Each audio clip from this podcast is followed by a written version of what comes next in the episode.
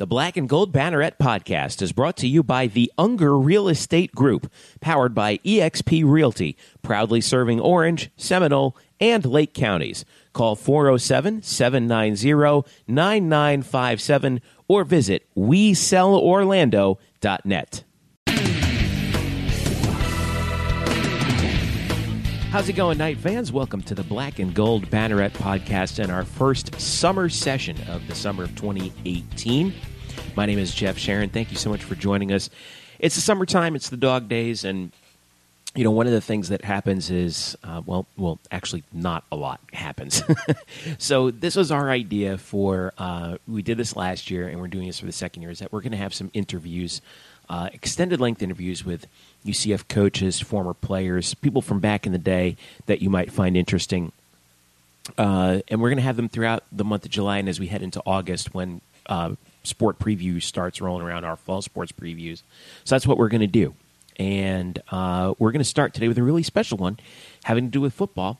Uh, and it is UCF alumnus, former wide receiver Jimmy Frizzell. Now, um, this is a re-air that we did uh, of a show we did. It was show number eighty-one back in the fall. This was before the Peach Bowl. Uh, when UCF came into that game 12 and 0 before beating Auburn. Uh, I actually uh, ran into Jimmy um, in Oviedo, uh, and uh, and we struck up a conversation, and uh, he uh, thankfully agreed to uh, come on the show. Now, Jimmy, you'll remember, was a wide receiver for UCF during the Mike Kruczek era. He graduated uh, after the 2002 season, and he was part of a really dynamic duo. He and Doug Gabriel were UCF's two best receivers uh, in a season where UCF, uh, it was really the peak of the Mike Kruczek era in, in 2002 when Ryan Schneider was there. Uh, of course, within a couple years, George O'Leary would be the head coach. But that 2002 team was a lot of fun. So we talk about that. We talk about playing in that offense uh, that he played in and the similarities to UCF's offense in the last couple years under Scott Frost and heading into the uh, Josh Heupel era. So. Uh, a couple of reminders. Of course, follow us at blackandgoldbanneret.com for all uh, the latest UCF news and analysis from throughout the summer. Uh, anything that happens, we'll try and have something up there for you. Follow us on Twitter at UCF underscore banneret. You can also follow me at Jeff underscore Sharon. Follow uh, also Eric Lopez at Eric Lopez Elo and Brian Murphy at Spokes underscore Murphy as well. Uh, you can also hit us up on Facebook at facebook.com slash black and gold banneret. Uh, so, by the way, and you might want to follow us uh, very closely in the next week or two because we're going to have some big news dropping here in a little bit. Remember, UCF underscore banneret on Twitter. All right. So, without further ado, here's our first summer session. Uh, and actually, it's technically a winter session, but our first summer session, former UCF wide receiver, Jimmy Frizzell. Jimmy, thank you so much for joining me. How are you? I'm doing well. Yourself? No, doing great. Thanks for taking time for me. Um, let's go ahead and start and, and, start real quick because you know you um, your football background at UCF, you know, for those of us, you know, like me, who are, you know, UCF historians, you're a, you're one of the great names in UCF history. Um, you uh, you were born uh, to a football family in uh, Youngstown, Ohio. Your dad, uh, Dale, spent his you know, basically his entire life in football. Uh, you found you guys found yourself down in uh, down in Lakeland, so you went to Lakeland High School, which for anyone who doesn't know is first of all, one of the great mascots in all of sports, the Dreadnoughts. Uh, and uh, and you played for the great Bill Castle, where uh, you were part of the 1996 team that, as a freshman, that won the state title. Your brother Dennis was on that team. Um, how did you get to UCF in 1999?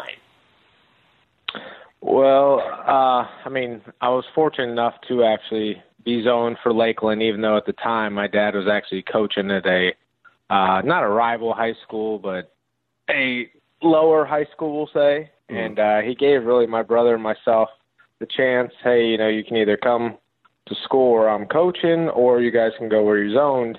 And basically, my brother is a couple years older, went to Lakeland, you know, saw the football program they had, and I just followed suit. Um, was fortunate enough to start, like you said, in '96, my sophomore year. Started three years. I think we lost two games Um, and really, it was it was Coach Alan Gooch and Coach Beckton at the time, receivers in kind of Lakeland area that was recruiting. And I went to a summer camp, you know, post Daunte. So that was the first year post Daunte, and went to the summer camp before my senior in high school. Uh, worked out, ran really well at their little mini combine, if you will, and they ended up offering me at the end of the camp going into my senior year. So it was kind of a nice, you know, weight off your shoulders, if you will. You have a little momentum going into the year, and just uh, it ended up coming to fruition. You know, um, got some other offers, went on some other visits, but I know my parents were really happy to have me stay here in Florida, so it was local, and just the offense that Coach Kruczek at the time ran was a wide open, pass happy where at the time at Lakeland I was a little more of a wide blocker. You know, we were a triple option team dominant, but by third quarter we'd all be out sitting on the sidelines and it really wasn't a stat happy for a receiver kind of program. Right. Yeah. 1999 when the, when you got to UCF and by the way when you graduated high school, you know, I'm pretty sure that if if I had been a uh, high school classmate of yours, I probably would have hated your guts because you were one of those guys who was all everything at everything. Um, st- student council, junior class president. You were in the National Honor Society. You were in the Fellowship of Christian Athletes. You also lettered in track and soccer. You come to UCF in 1999 as a freshman, and you and for those of us who don't quite remember the Mesozoic period of UCF football, what was it like when UCF was a D1 independent trying to fight for college football respect at the time? Oh, it, it was difficult. I mean, looking back now, I think maybe we had 25 or 26 bowl games. Mm-hmm. So, you know, not having any ties to a conference. Um, I want to say the year before, I think Culpepper's last year, they went 9 and 2. Right. And they could have beaten one or two ranked teams or very close games, and they didn't even get a bowl invite. So, as well, I guess, recruiting tool as the coaches turn it into, because my first year we started off Purdue, Florida, Georgia, Georgia Tech, had Auburn on the schedule. I mean, you live to play in those stadiums. So it's a great recruiting tool but you really needed to win every one of those games as an independent to even be invited to a bowl game. Right. So it was difficult. I mean, we didn't get into the MAC conference until my senior year. And geographically, it wasn't ideal for us, but we just saw, I mean, I'd say three out of the four years, we were above 500 with our records, which now bowl games are looking for anybody who even is 500. I mean, they've taken five and seven teams before to bowl games. Yeah, so I mean, it, it, was difficult for po- postseason, you know, being independent.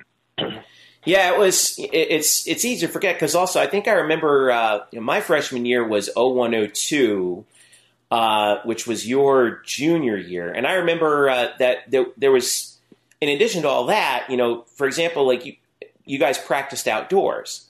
And during the summer, when it's raining all the time and there's thunderstorms rolling through Central Florida, well, well, we can't have you guys out on the practice field. So everyone would, so I, I, think I remember you guys would have to go inside, right? To like the education gym to get your summer practices in and stuff. It was like, you know, you have the indoor facility and everything, but I mean, what was that? What was that kind of like?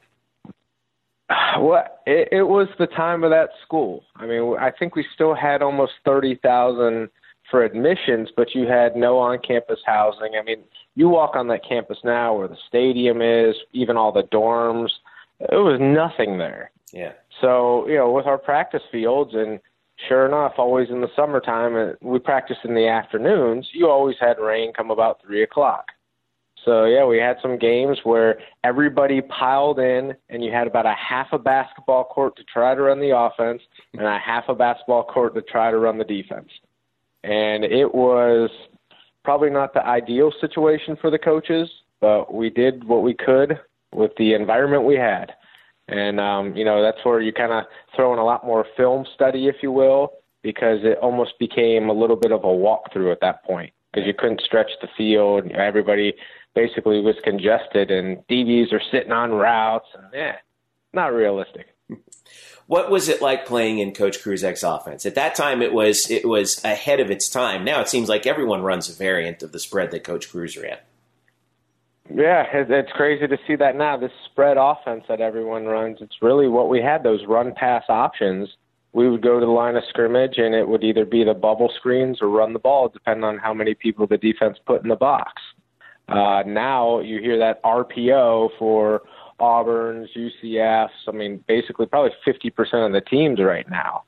Uh, we were ahead of its time. We didn't do as much no huddle. You know, our no huddle is still really the two minute drill but it's it's weird to watch the game now and go back and think of those were some of our most successful drives. Is we were going no huddle, but our conditioning I don't think was at the level that all these teams are now because they constantly do it at practice and they do it all through the games. So I think we would have died at that time if we try to consistently do the no huddle. In 2002, your senior year, uh, UCF, like you mentioned, got into the MAC, the Mid American Conference. I, I, remember I was there for the announcement that UCF was finally in a conference, and this was going to open up the possibility to do to bowl games and conference championships and everything. And you're right, it wasn't it, it wasn't geographically favorable. You had seemingly half the teams in Ohio, half the teams in Michigan, and then us. Uh, and uh, but I felt I remember I felt at the time that it was it was the perfect fit in terms of competitiveness. Um, and that first year in 2002 pretty pretty much almost bore out correctly because that was a really good team. Even though the final record was 7 and 5 four of the five games were decided by less than a touchdown three of them by 3 points. How close was that 2002 team to being a truly all-time amazing team in UCF history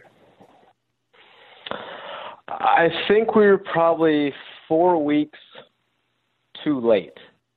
Uh, just saying, you know, we lost to, I remember Penn State, the opener, up mm-hmm. there, uh, blocked field goals, just, you know, first game, a couple mistakes. Um, second one was out of Arizona State. We were up at half and just fell completely apart.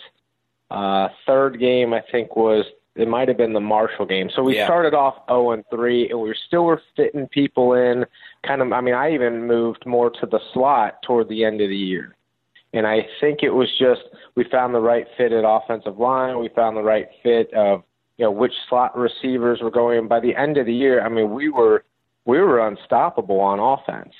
And it's one of those you wish you could have played some of those teams toward the end But unfortunately, at that time, when you played that better competition or those higher ranked schools, it was basically those first two, three, four weeks you had to get them out of the way because the rest was all conference play. Right.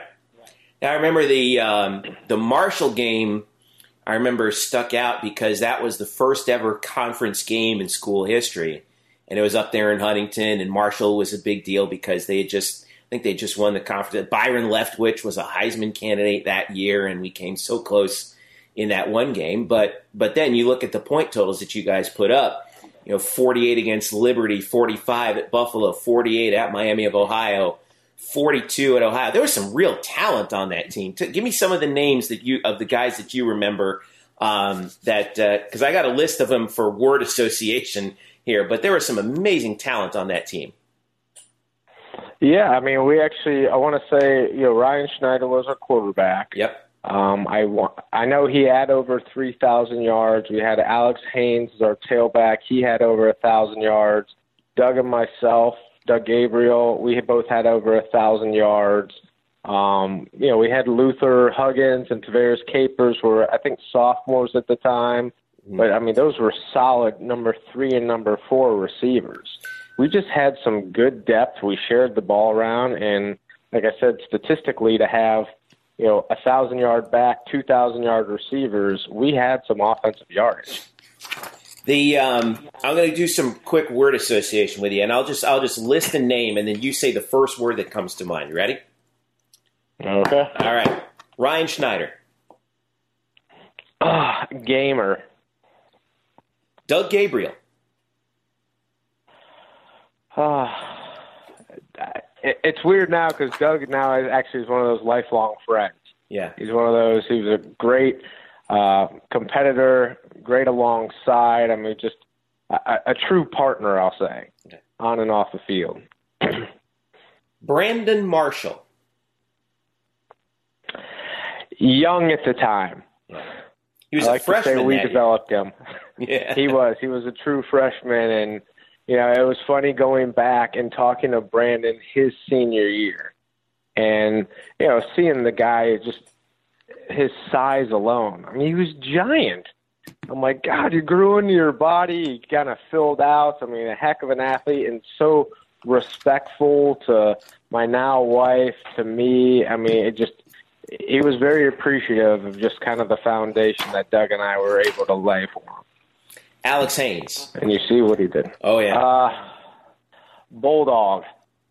Hard fighter. God, I, am so glad I was I was never on the business end of one of his runs, man, because he was a bowling ball. That guy, it was unbelievable. Never got yeah. enough respect, did he? No, I mean, I again, I think just because we did throw the ball a lot, mm-hmm. you know, they didn't try to say, oh, you know, he's he's not a power back, or, but I mean, again, to, as much as we threw the ball, he still ended up with a thousand yards that season. Yeah, I, I, don't know what his average per carry was, but you felt it every time you had to hit him. Atari Bigby. Pure athlete.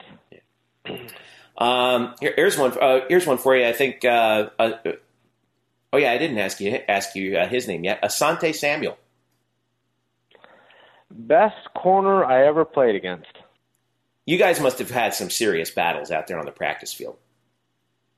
We did. I mean, it was fun. Uh, you know, Asante is another guy that I mean, just love him as a person.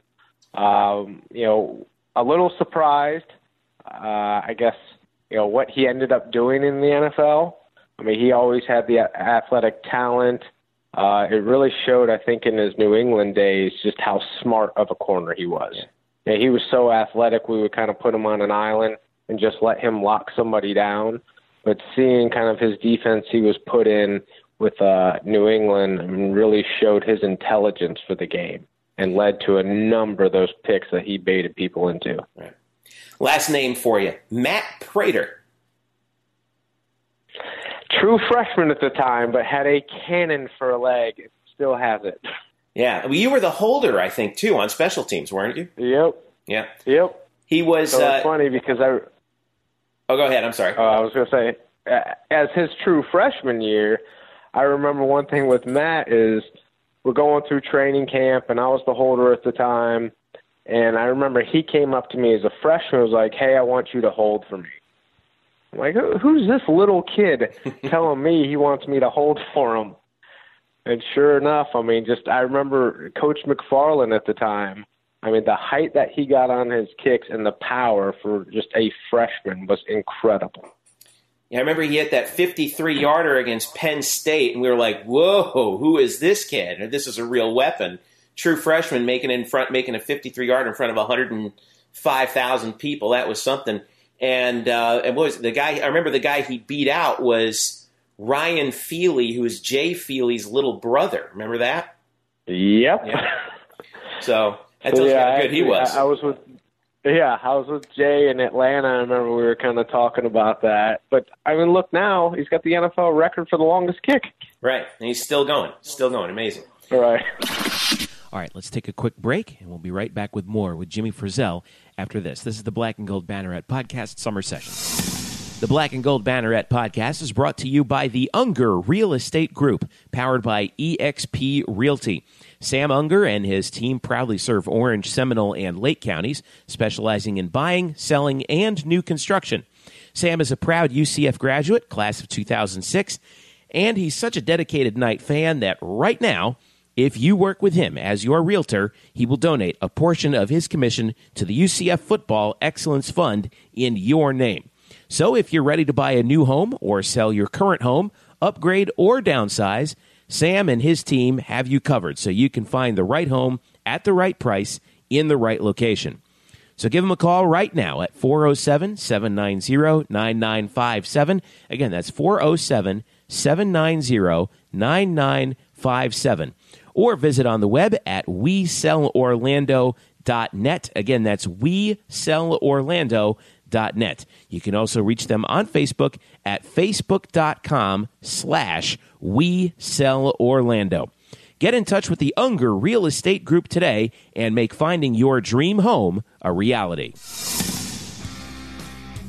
Hello, Knight Nation. I'm Andrew Fegley. And I'm Trey Strelko. Um, uh, um, where are we? This isn't our usual spot. It looks like we've landed in the Black and Gold Banneret podcast. Oh, yeah, I've, I've heard of those guys. You know, Nightline has UCF sports covered. Week in and week out, we bring you interviews with newsmakers and in depth analysis of UCF sports. Subscribe to our weekly podcast on iTunes, SoundCloud, Stitcher, or wherever you get your podcasts. Be sure to subscribe to Nightline on YouTube, like us on Facebook, and follow us on Twitter at UCF underscore Nightline. Trace, can we go back to the 1148 studios now and start working on our next all new Nightline? How do we get out of here? Go Knights! Charge on.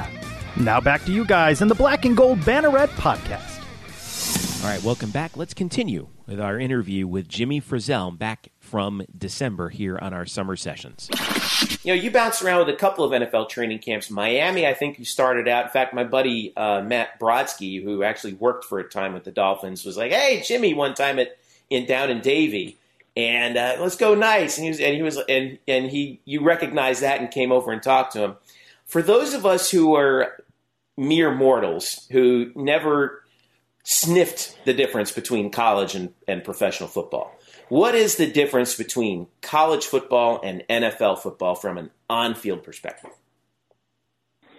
From an on field, it's all speed.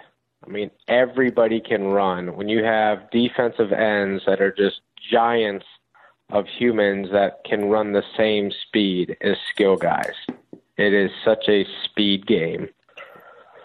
What was the what was the moment when you realized that speed? Uh, I'd have to say just our first kind of training camp in uh, in uh, Miami. We just had like a mini camp soon after the draft. It was like a three day camp, and you got out with everybody and just, I mean, it was a professional business organization where everybody took care of their own um, job they warmed up by themselves. You know, everybody was ready to go at the initial onset of a hike, if you will. And I mean, I, I remember just thinking how much more of an athlete I was, even through all the training after your last year, and how much faster I was. And you're just all on the same level at that time. Yeah. I mean, everybody could play at that level. You latched on in the Arena Football League with the Orlando Predators. You had three successful years there. Uh, when you played in the Arena League, you know the Arena League was at its real peak. It was on NBC. Attendance was the highest throughout the league. It was the largest number of teams. I think there were 19 teams at the time, is where it peaked. What did it mean for guys like you to get a shot in the Arena Football League? And do you think that the NFL needs a developmental league sort of on that level now? First, I don't think they need. I mean, it, was a great addition, like another option. I don't think the NFL needs it just because the way college football is now. Mm-hmm. And honestly, your length of a career in the NFL is so minimal, and there's so much turnover. Um, from my standpoint, and because we were kind of at the peak, I'd say 90% of the people at that time had some type of NFL experience. And it was some guys who just might have gone with the wrong teams or they were drafted but never got to put anything on the field. And it was always kind of bubble guys, if you will. Some guys went up, some guys came back, some guys went up. Uh, it was just another way to kind of display your talents um, it was a different style game than outdoor football. And that was one thing that I remember Coach Jay Gruden would always say. He's like, you have to respect this game. Don't think, oh, because you're on an NFL team or NFL roster, this is beneath you. It was that different of a game that I, that's one of the reasons I enjoyed it. It was just – more fitting to my style of route running or my style of adjustments. There were a lot more options that I was given in running routes and creating separations from DBs. Well, I'll say you enjoyed it because in three years you scored 49 touchdowns, which is, which is, you know, I mean, it's yes, it's the arena game. There's more offense, but that's still an astounding total. Um, the, the, what was your favorite moment going back to your days with the Preds?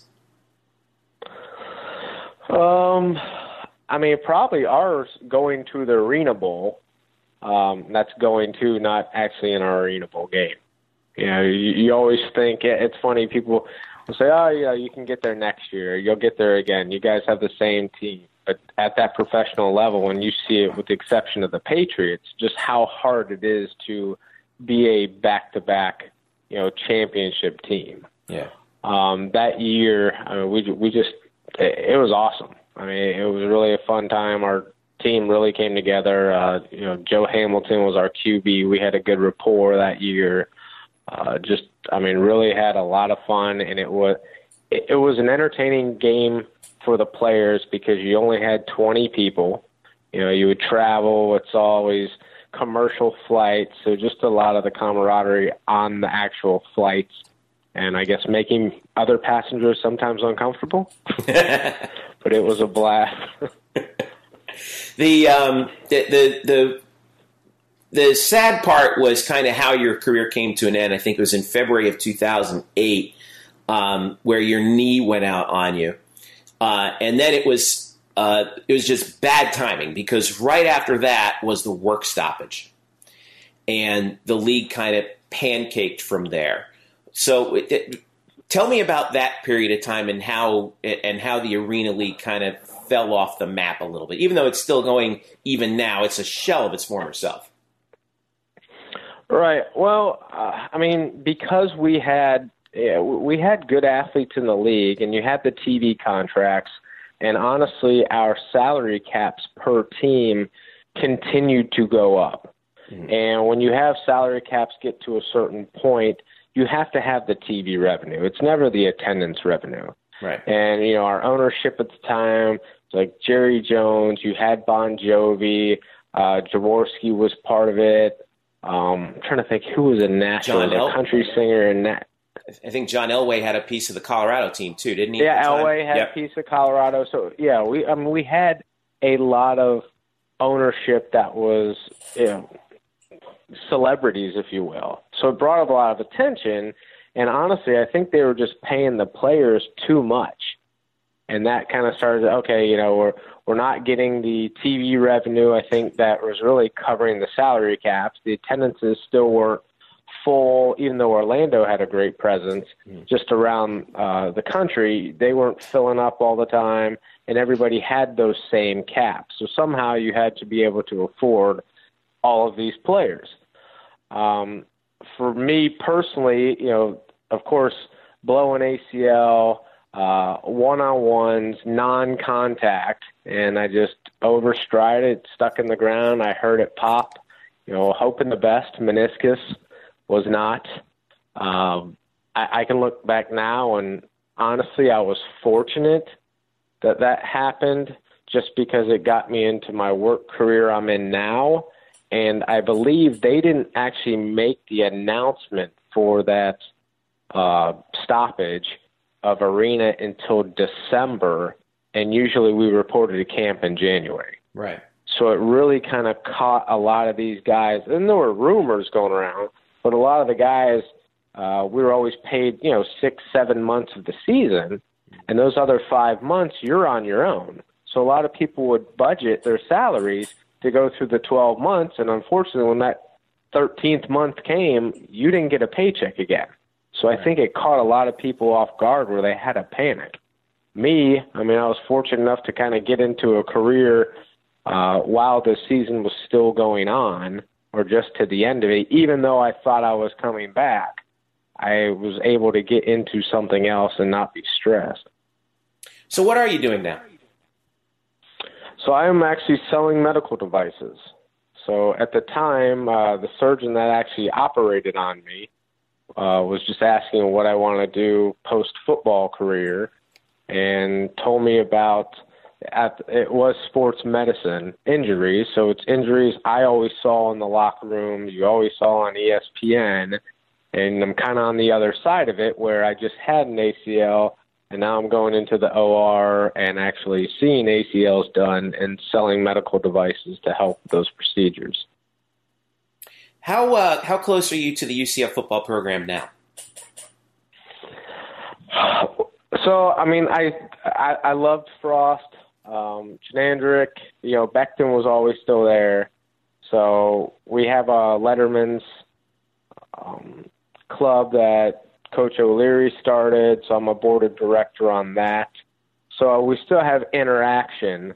Um, I will say I haven't met the new head coach or any of the coaches right now. I have not been up there. I know it's kind of a kind of weird yeah. scenario up there, so we'll kind of finish this year up. And then I always try to get out there during springtime, just kind of talk with some of the coaches, just see what you know how they feel about former players coming back. Uh, unfortunately, you know we all, always haven't had coaches that love to see everybody come back. It was kind of select few, so yeah, always like to see what kind of support they want from the former alumni. What did you think of? Uh, yeah, I know it's it, it is such a weird situation now, and and but you know, hey, UCF this year is going to the going to the Peach Bowl, second big time bowl game in uh, in school history, going go, you know, including a, you know obviously 2013 with the Fiesta Bowl, and now it's now it's like you almost take going to any bowl game for granted almost at UCF. What did you think of this year's team and the offense that they were able to put together?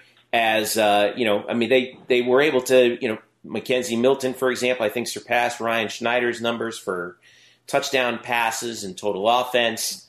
Um, they're they're knocking down some of your guys' records from 2002.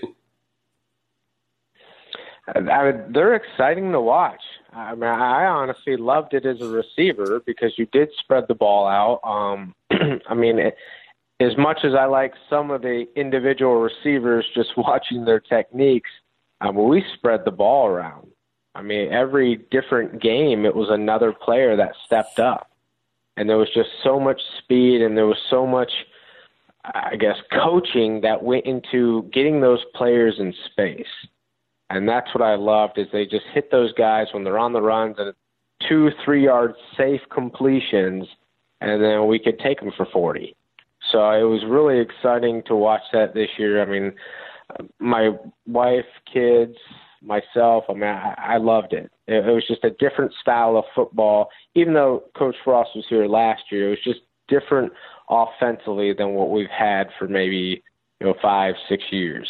Yeah, I mean, I, I, as a fan and as someone who's covered the program since I was, you know, a student, you know, back when you guys were playing, I was always, you know, I'm appreciative of as a fan of what Coach O'Leary did in the 13 years he was here, but I feel like we were starved for that that sort of entertainment value, if you will.